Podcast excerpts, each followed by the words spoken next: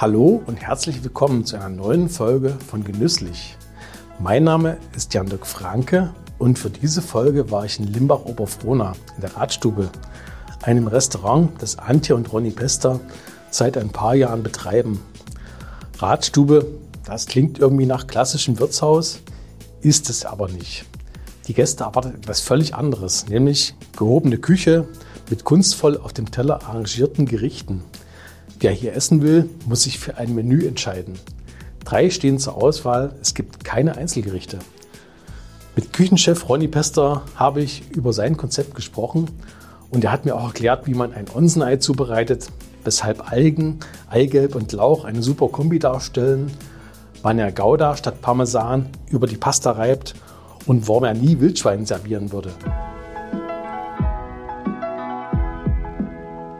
Genüsslich. Der kulinarische Podcast der Freien Presse. Hallo Ronny Pester. Hallo Jan-Dirk, servus. Wir sitzen jetzt hier in der Ratsstube, heute ist geschlossen, deswegen haben wir ein bisschen Luft und Zeit, mal ein bisschen zu plaudern über das, was ihr macht. Wer zu euch in die Ratsstube kommt, in Limbach-Oberfrohna, der muss ja etwas mehr Zeit mitbringen und wahrscheinlich auch ein bisschen mehr als nur einen ganz kleinen Hunger, denn bei euch gibt es keine einzelnen Gerichte, sondern ausschließlich Menüs. Man kann aus drei verschiedenen Menüs wählen, ein großes mit acht Gängen und zwei kleinere mit äh, vier bzw. fünf Gängen. Eines davon ist vegetarisch, heißt Flora, das andere heißt Fauna. Weshalb habt ihr euch denn entschieden, nur komplette Menüs anzubieten? Also der erste Ansatz des Ganzen ist natürlich ähm, der Zeitfaktor. Wir wollen, dass die Leute ähm, eben die Zeit mit sich bringen, insofern dem Alltag ein Stück weit entfliehen. Weil das einfach meiner Meinung nach heutzutage viel zu sehr auf der Strecke bleibt. Man isst auf die Schnelle, nicht vom Sonst, äh, entsteht ein Fastfood-Restaurant neben dem anderen so ungefähr. Genau, deswegen ähm, haben wir uns bewusst eben für dieses zeitintensive Konzept entschieden. Ähm, ja, es soll ein abendfüllendes Programm sein, ähm, deswegen mal so auf die Schnelle hier reinkommen. Gibt's irgendwas zu Abendessen? Eher schwierig. Das zum einen und ähm, ja, zum anderen, da muss man auch ganz klar ähm, den wirtschaftlichen Faktor nennen. Ähm, natürlich brauchen wir einen prokumulierten Pro-Kopf-Umsatz. Ähm, und wenn wir jetzt mit einem à la carte daherkommen würden und die Leute da hierher kommen und einzelne Gerichte bestellen, dann wird es tatsächlich am Ende schwierig. Also das ist einfach so. Und deswegen, ja, zwei Menüs. Das Flora-Menü vegetarisch, heutzutage unumgänglich, vegetarische mhm. Küche. Kommt immer mehr, ja, was heißt kommt immer mehr? Da sind wir mittendrin. Ne? Ist schon da, ne? Also und auch nicht selten, ne? Pärchen mhm. bei uns zu Gast. Die männliche Person ähm, bestellt sich meist das Fauna-Menü, die Dame meist das Flora-Menü, wenn sie nicht gerade beide sagen, sie wollen auf die große Reise gehen, indem sie sich die Grand Voyage bestellen. Genau. Mhm. Dem Alltag soll entflohen werden. Der ganze Mist, mhm. den man tagtäglich erlebt, soll einfach vor der Tür bleiben und man soll sich einfach während des Menüs einfach mal ein Stück weit auf das Wesentliche konzentrieren, nebenauf. Also eben auf äh, ja, seinen Gegenüber. Ich, wie ich es vorhin schon erwähnte, es entstehen einfach beim Essen, finde ich, die herrlichsten, die schönsten, die besten Gespräche. Man kann sich einfach fokussieren und wenn man dann halt zwischen den Gesprächen einfach mal kurz unterbrochen wird und es wird einem dann Gang für Gang immer wieder ein schöner kleiner Gang serviert, hingestellt, wo, sag ich mal, ja, Optik und dann später Haptik, Geschmack einfach mhm. nur eine riesengroße Freude bereiten, dann glaube ich, dann äh, unterstützt mhm. das das Gespräch und es wird einfach immer schöner und am Ende hat man in Summe einfach einen wunderschönen Abend. Also das ist so ein Stück weit unser Ansatz, ähm, weswegen tatsächlich Menü. Aber ist das nicht in so einer, wir sagen mal, vergleichsweise nicht ganz so großen Stadt wie Limbach-Oberfrohna mit, ich glaube nicht mal vierundzwanzigtausend Einwohnern, also zumindest knapp, ist das nicht etwas gewagt oder, oder was sagen Ihre Gäste eigentlich dazu?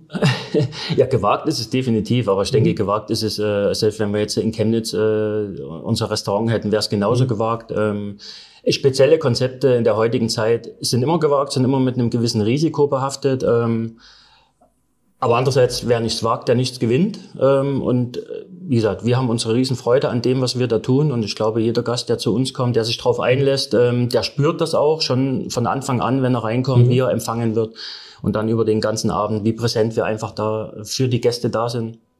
Und deswegen Ja, und am Ende, wo am Ende das Restaurant ähm, stationiert ist, beheimatet ist, wie auch immer, meiner Meinung nach völlig Schnuppe. Gut gegessen mhm. darf bitte überall und nicht immer nur in irgendwelchen Metropolen. Mhm. Ähm, und ja, und zu einem guten Essen natürlich, man kann auch jetzt einzelne Gerichte irgendwo essen und kann sagen, das war sensationell. Aber ich sag mal so, unser Ziel ist halt, wie gesagt, äh, Abende zu füllen, äh, weil es halt, oder weil wir es halt eben auch einfach sehen, ähm, Essen ist ja doch auch ein Stück weit äh, Kultur mhm. und ähm, ja, vielleicht kann man es auch ein Stück weit vergleichen, wenn man jetzt wirklich ein Kulturprogramm äh, genießt über einen gewissen Abend oder so. Zum Beispiel, man geht in eine Oper, eine Oper ist auch nicht in einer Stunde zu Ende. Ähm, da lässt man sich auch auf eine gewisse Zeit ein mhm. und genau, und das ist, wie gesagt, so ein Stück weit äh, unser Ansatz und ja. Euer großes Menü, das heißt äh, Le Grand Voyage, also die große Reise. Auf was für eine Reise schickt ihr denn eure Gäste? Ja, also zum einen natürlich äh, kulinarisch äh, soll in dem Moment ein Stück weit äh, der Horizont erweitert werden. Also wir befinden uns da jetzt nicht nur in Limbach-Oberfrohna und äh, unmittelbarer Umgebung, sondern die große Reise beinhaltet natürlich dann am Ende auch äh, ganz, ganz tolle Lebensmittel, äh, ein Stück weit aus der ganzen Welt. Also ohne, dass ich jetzt das regionale Kochen äh, nicht gut finde oder äh, überhaupt, aber ich finde zum Beispiel, es gibt nichts Schöneres, als eine fangfrische Jakobsmuschel ähm, aufzubrechen, die dann dem Gast zu präsentieren, oder auch äh, tolle frische Carabineros, Kaisergranate, wie auch immer. Es sind Edelprodukte, es sind High-End-Produkte, ja, aber das gehört halt auch ein Stück weit mit zu meiner Küchenphilosophie, ähm, nicht eben nur, also nur, das kann man jetzt auch sehen, wie man will, aber eben nur aus den einfachen Dingen tolle Sachen äh, zu kredenzen, sondern dann halt schon auch mal wirklich ein, ein Edelprodukt auf den Teller zu bringen. Und genau, also wie gesagt, die Reise soll halt wirklich äh, facettenreich erscheinen und ja, von Nord nach Süd, von West nach Ost und wie gesagt, global, so soll es eher sein. Ich hoffe, dass die Gäste das auch genauso wahrnehmen. Also. Aber Heimat spielt auch eine Rolle. Ne? Also ich habe, glaube ich, in der, in der, im aktuellen Menü ähm, gesehen, da gibt es Spargel aus Geithain. Den Definitiv. Also die, die regionalen Erzeuger mit einzubeziehen, vorausgesetzt, äh, die wollen das überhaupt. Mhm. Äh, das ist mir schon auch sehr wichtig. Ähm, Ich bin auch ganz ehrlich, ich würde tatsächlich äh, das Regionale deutlich mehr äh, in den Vordergrund rücken. Ähm, allerdings ist es in der Region gar nicht so einfach, A, mhm. wirklich Top-Produzenten zu finden. Ähm, und B, wenn ich die Top-Produzenten gefunden habe, dann ist es auch dann gleich äh, das Nächste, wollen die überhaupt mit einem zusammenarbeiten? Mhm. Sind die auch bereit, einen gewissen Aufwand äh, zu bereiten? Mhm. Weil da habe ich tatsächlich auch den ein oder anderen ähm, Erzeuger oder Produzenten, äh, mit denen ich da schon ins Gespräch gekommen bin, die ich, de, also deren Produkte ich auch wahnsinnig gern äh, an Bord hätte, aber die sind halt einfach nicht bereit, ähm, eben ein Stück weit Aufwand zu betreiben, mhm. vielleicht gegebenenfalls ihre Top-Ware, die super regional ist, äh, bei mir vorbeizubringen. Und daran scheitert es tatsächlich äh, in, in, in einigen Fällen, weil da muss ich ganz ehrlich sagen, ich habe die Zeit leider nicht, noch vormittags oder früh bei Zeiten, mhm. mit dem Auto irgendwie da draußen rumzufahren, die einzelnen Höfe, Erzeuger anzusteuern, um da meine Lebensmittel einzukaufen. Wäre toll, wäre schön, mhm. wird auch in vielen Reportagen im Fernsehen auch immer ganz, also wirklich schön gezeigt von irgendwelchen tollen Küchenchefs, wie, mhm. wie sie das halt immer machen, wie auch immer das mhm. geschieht. Ähm, wie gesagt, ich kann es nicht, mir fehlt mhm. die Zeit, ich bin Einzelkämpfer bei mir in der Küche und wenn ich dann halt frühst noch, wie gesagt, da mhm. ewig lang und ewig weit draußen rumfahre, dann mhm.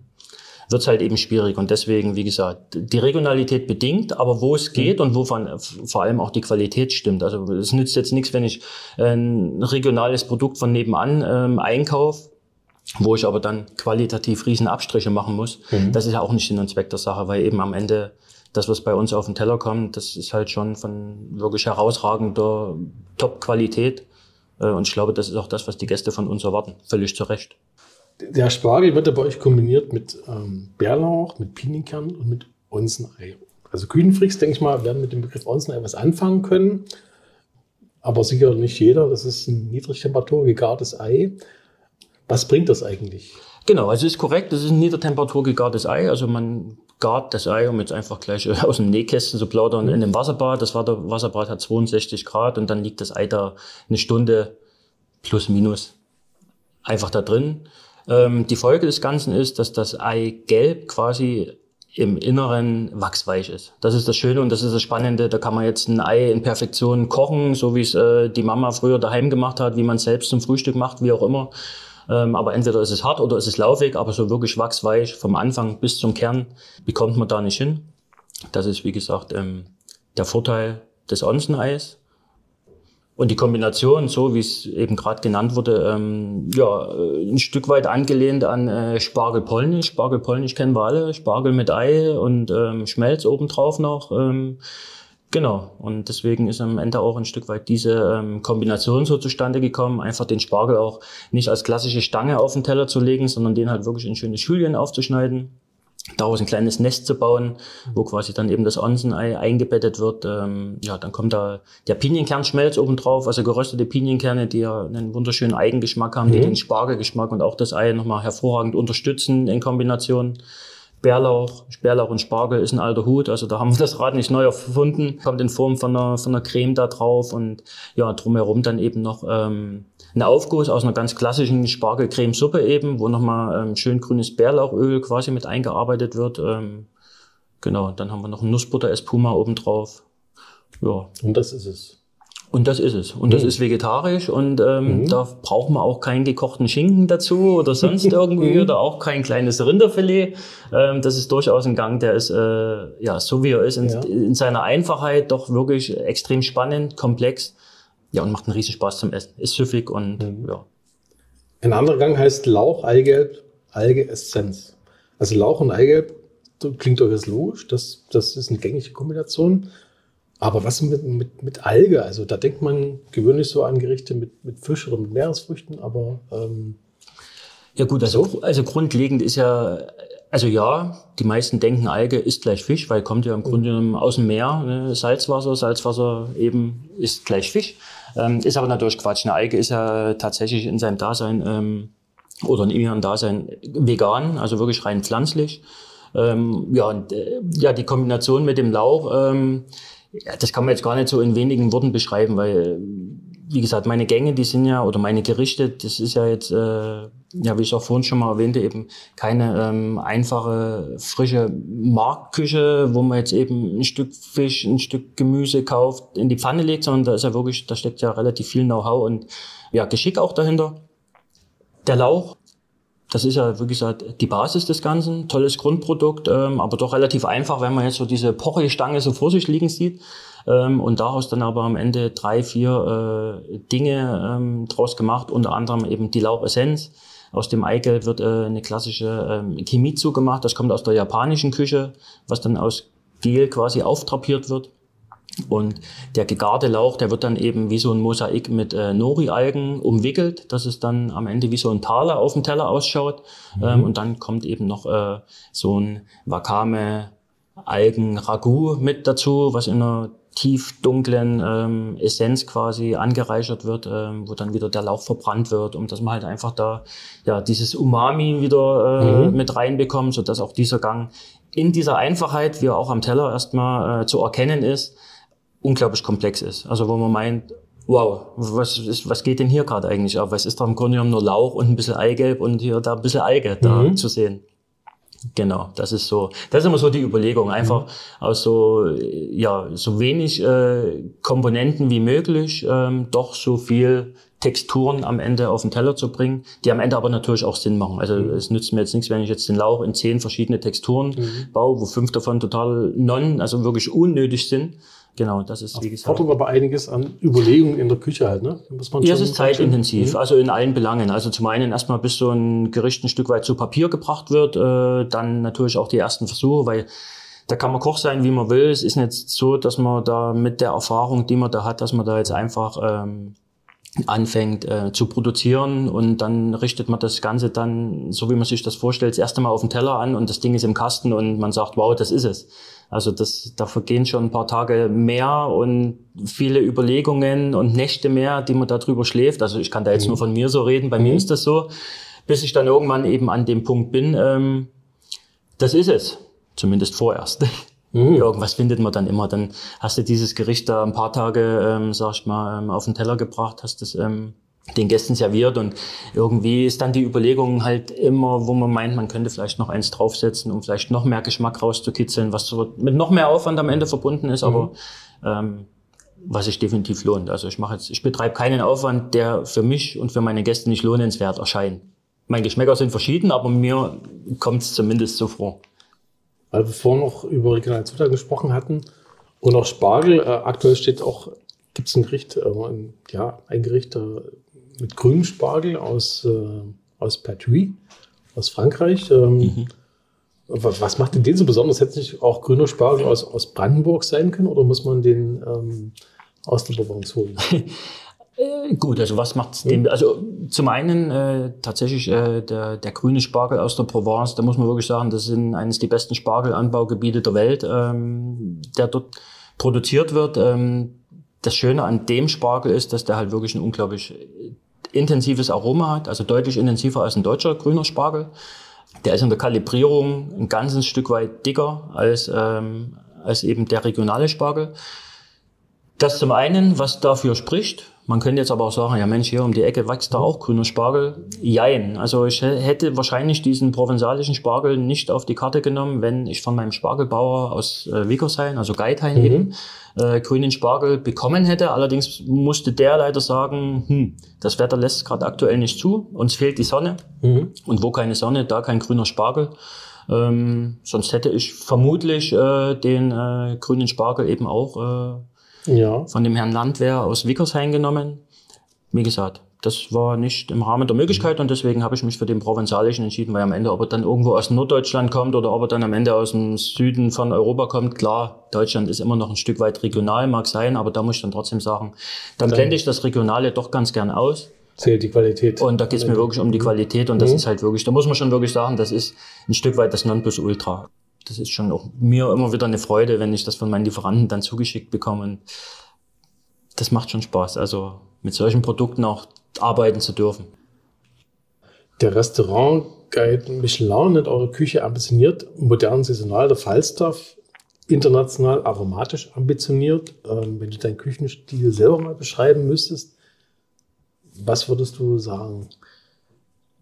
Ja gut, also ich sag mal so, das, was da äh, beide so geschrieben haben oder zu Papier gebracht haben, kann man so eigentlich nur unterschreiben. Also natürlich ambitioniert, ambitioniert deswegen, wir hatten es gerade eben schon, mhm. wie gesagt, komplexe Gerichte. Also meine Küche ist einfach konzipiert, aber dennoch tiefgründig und komplex. Wie gesagt, meine Produktauswahl ist extrem sorgfältig, also wenn die Qualität nicht stimmt, dann wird sie auch nicht äh, den Gästen präsentiert, dann geht das Ganze zurück oder wie auch immer. Das ist mir halt extremst wichtig. Ja, kreativ. Es ist einfach eine äh, moderne Kreativküche. Modern deswegen, weil halt natürlich auch äh, in dem heutigen Zeitalter äh, moderne Gartechniken et cetera angewendet werden. Mhm. Ähm, ja, ambitioniert, kreativ, jung und fresh. Ich traue mir das Wort jung einfach mal noch in den Mund zu nehmen, obwohl ich doch auf die fünfundvierzig jetzt gerade zugehe. Aber genau, also ja.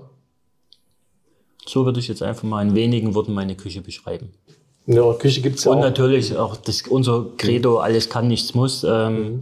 Auch das ist, also wir mhm. lassen uns da jetzt auch nicht in irgendeine Schublade reinstecken, so von wegen, was seid ihr jetzt eigentlich? Seid ihr jetzt ein deutsches Restaurant oder kocht ihr jetzt eher mediterran oder oder was mhm. wollt ihr eigentlich? Nee, wir sind tatsächlich international unterwegs, also ich habe sehr viele asiatische Einflüsse in meiner Küche, also bin einfach großer Fan der japanischen Küche, schon seit vielen, mhm. vielen Jahren. Und die ähm, hält natürlich auch ein Stück weit Einzug in, in meine Küchentechniken, in, ja, in meine Zubereitungen. Mhm. Deswegen eben auch Alge. Alge ist natürlich, ne, ähm, mhm. auch wenn es jetzt keine japanischen Algen sind, außer die Kombu-Algen, die für den Dashi verwendet werden. Aber ähm, genau, wie gesagt, es ist schon sehr ähm, asiatisch beeinflusst, international. So zwischen Heimat und Weiterwelt, ne? Genau. So vielleicht. Global ist integriert, kann man mhm. so schön sagen. Mhm. Deswegen, da sind wir dann auch wieder bei der Grand Voyage. Ne? Mhm. Also es ist halt... Man, und das ist eben auch das Facettenreiche in dem Menü eben, dass man jetzt nicht äh, einen roten Faden hat, wo ich sage, okay, ich mache jetzt diese, diese acht Gänge jetzt speziell nur ähm, Südtiroler Küche. Mhm. Sondern es ist halt wirklich der erste Gang, da merkt man halt gleich, oh, frische Schärfe, mhm. Säure. Hier sind wir ganz klar mhm. irgendwo im asiatischen, in der japanischen Gegend unterwegs. Mhm. Und so ist halt dann eben auch der Aufbau. Und das ist halt eben auch das, was, äh, was ein Menüessen bei mir bin ich der Meinung, und das ist auch mein Ziel, so spannend macht und so machen soll eben, dass es halt wirklich auch Gang für Gang eine gewisse Steigerung erfährt, mhm. sodass wir dann natürlich auch irgendwo zum Höhepunkt kommen. Ich meine, wir fangen ja mit unserem Menü nicht gleich mit dem ersten Gang an, mhm. sondern wir beginnen ja vorab erstmal mit, äh, mit ein paar kleinen Snacks vorab, dass man einfach so ein bisschen was Knuspriges als Textur mhm. im Mund erlebt. Und mhm. ähm, dann gibt's eben noch äh, das klassische Amuse Gueule, Ähm, oder Amuse-Bouche eben. Zwischendrin werden ein paar Cressini serviert, ein paar selbstgebackene mit einem äh, Dip, äh, mit ein bisschen ähm, eigens fermentiertem Gemüse, um da einfach auch die Knospen weiter zu öffnen, um weiterhin den Appetit anzuregen. Ähm, dann sind wir in Sachsen, es gibt die klassische Kartoffel mit Quark, ähm, die wird mit eingebaut, ähm, natürlich auch ein Stück weit ähm, ja, zeitgemäß präsentiert, dass es trotzdem auch irgendwo hier ähm, ja, zu uns passt. Genau, und erst dann beginnt mhm. eigentlich so der erste Gang. Da sind wir nämlich gleich dabei, ist mir aufgefallen, das mit der Kartoffel und dem Quark, das sind ja das, selbst das, das ganz schlichte Gericht halt, ne, wird ja so als schon kleines Kunstwerk, kann man sagen, präsentiert. Die Kartoffeln liegen in einer Schale mit Steinen, sodass die selber, also von denen man die Kartoffel eigentlich kaum unterscheiden kann. Ja. Das wirkt optisch sehr schön. Wie wichtig ist eigentlich die Optik beim Essen? Also ich finde die Optik in der Tat sehr wichtig, solange wie es Sinn macht. Also wie gesagt, man darf oder man sollte sich jetzt nicht unbedingt der Optik wegen verkünsteln, und es sollte ähm, definitiv der Geschmack nicht der Optik, äh, ja wie sagt man, ähm, der Geschmack ist immer das Wichtigste. Mhm. Die Optik hingegen sollte mindestens genauso sein wie der Geschmack, oder anders. Wenn ich jetzt irgendwas hübsch präsentiere und am Ende schmeckt das nicht, dann ist das Ziel verfehlt. Also, mhm. ne, also das sollte das eine dem anderen äh, im Nix nachstehen. Nichtsdestotrotz, wenn ich jetzt merke, oha, hier kriegen wir jetzt optisch irgendwie das doch nicht so hin, aber geschmacklich ist es wirklich Bombe, dann nehme ich das auch mal in Kauf. Also mhm. der Geschmack steht immer im Vordergrund, mhm. muss man ganz klar sagen, aber die Optik ist nicht unwichtig. Das Auge ist doch mit, ne? Definitiv, das ist ja ganz klar, wenn ein Essen vor einem steht und man denkt, boah, das ist ja, das schaut ja schon sexy aus. Mhm. Da mag man gar nicht irgendwie denken, mit dem Löffel jetzt da reinfahren und das kaputt machen. Also das hört man ganz oft von unseren Gästen. Mhm.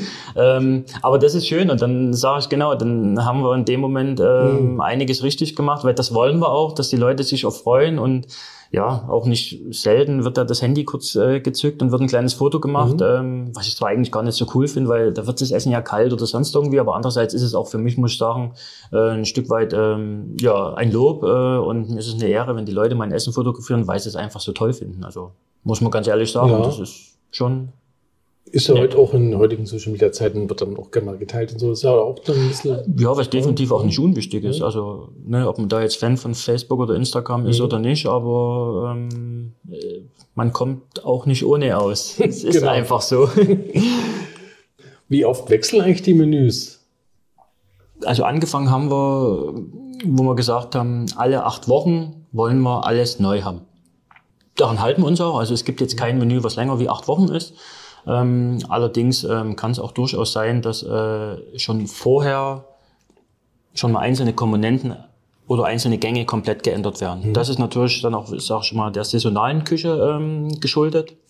Weil jetzt zum Beispiel, ich habe vor ähm, vier Wochen habe ich ein neues Menü äh, angefangen, da gab es noch keinen Spargel, jetzt gibt es aber nur mal Spargel. Und jetzt noch die vier Wochen quasi abzuwarten, bis wir wieder diesen Turnus haben von acht Wochen, das ist ja albern. Weil das mhm. sind natürlich auch so die Frühlingsboden, der Bärlauch, der Spargel, da freut sich jeder Koch, da freut sich jeder Gast, wenn es endlich ein Stück weit in die, ja, in, in die warme äh, Saison geht. Und, aber ich sag mal so, also alle acht Wochen äh, bekommt der Gast definitiv... Ähm, ja, komplett neue Menüs, aber am besten einfach immer online schauen. Wir sind immer up to date, also da mhm. ist immer tagesaktuell, ähm, steht alles drin.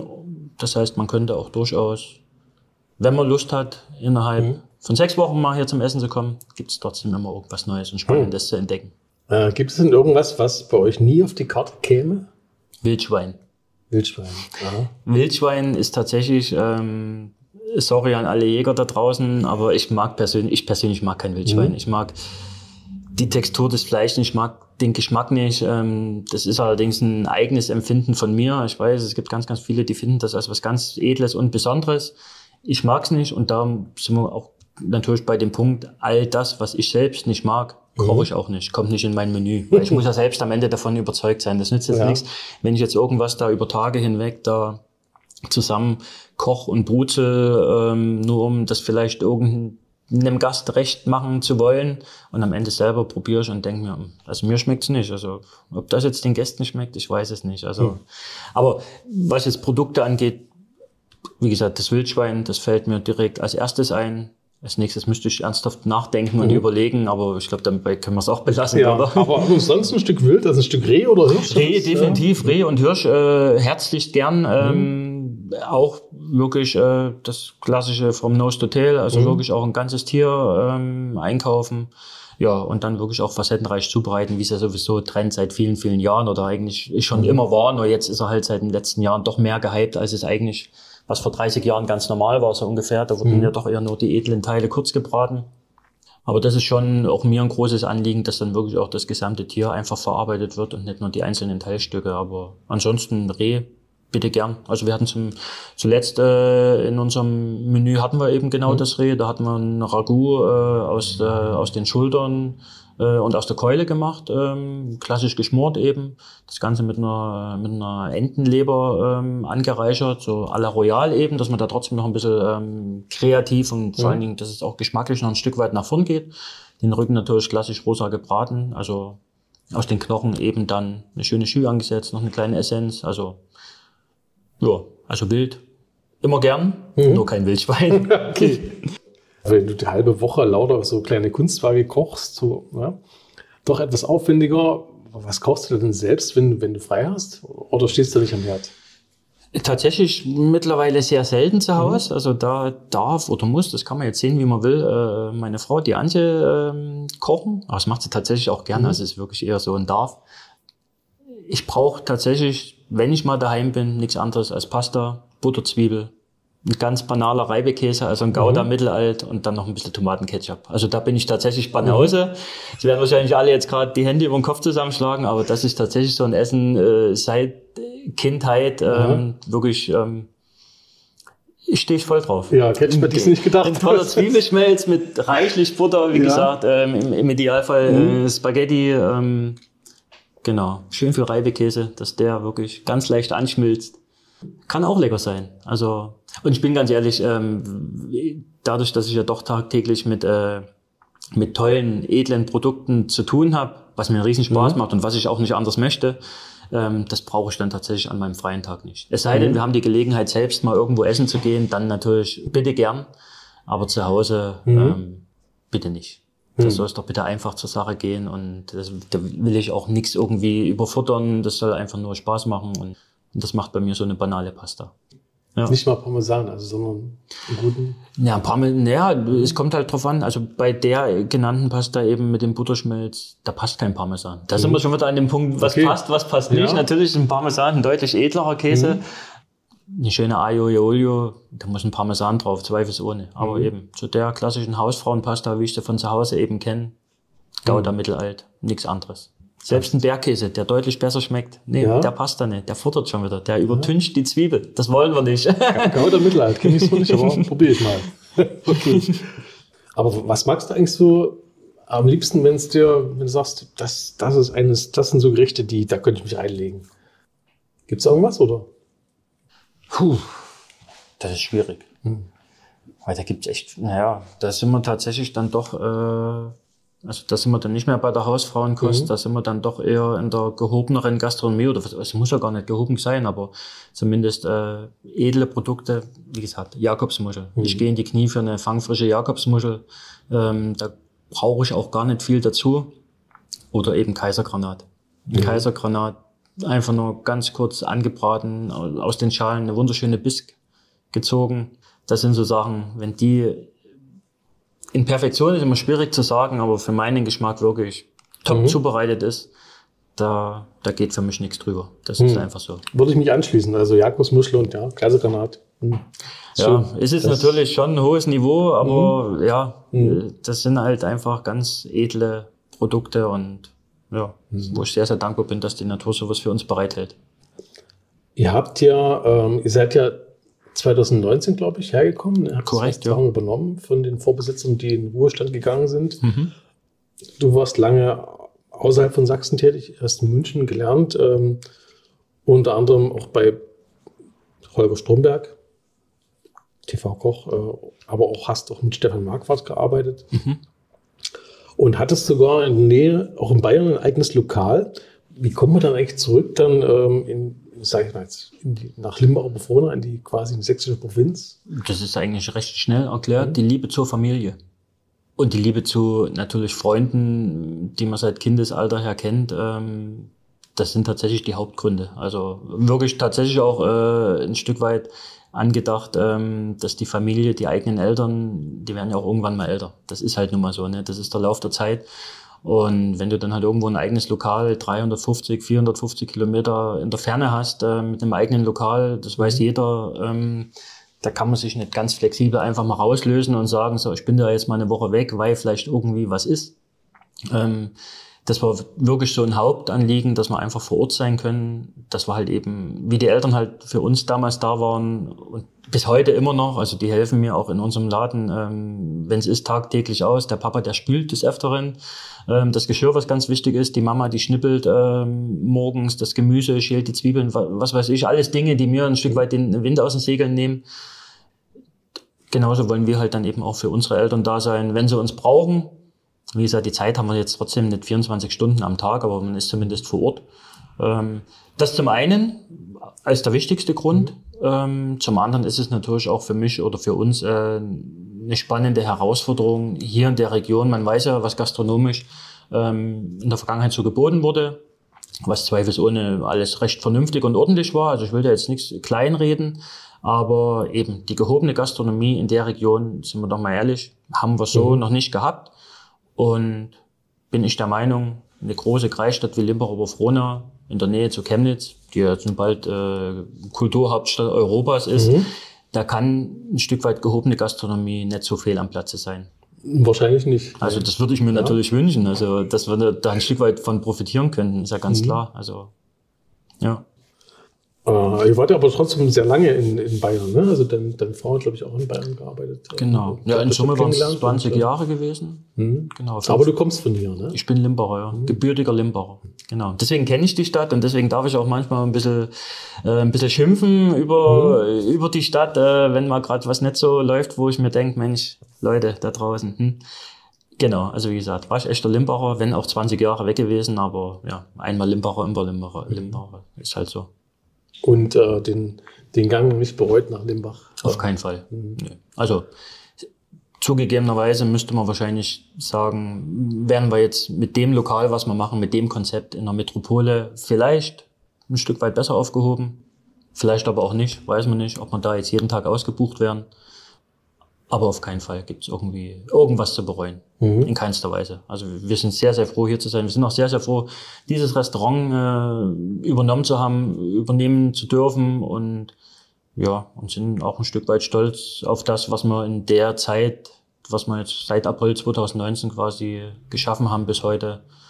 Ich denke, da kann man, können wir schon voller Selbstbewusstsein sagen, das ist mhm. gar nicht mal so schlecht. Also.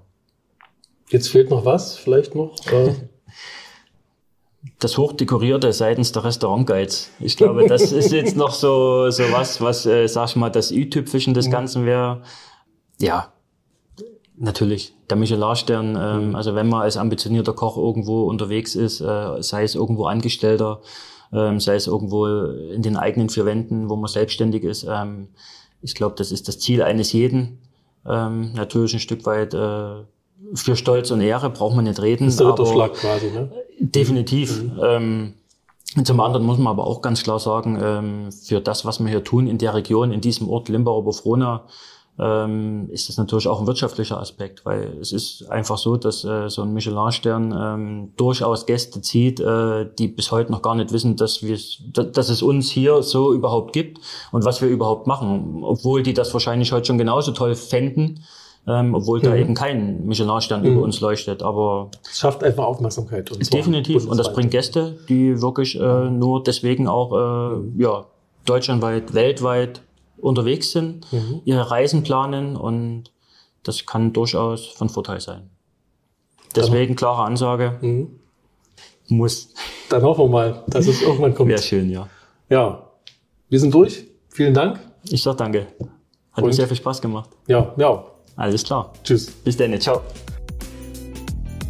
Genüsslich, der kulinarische Podcast der Freien Presse.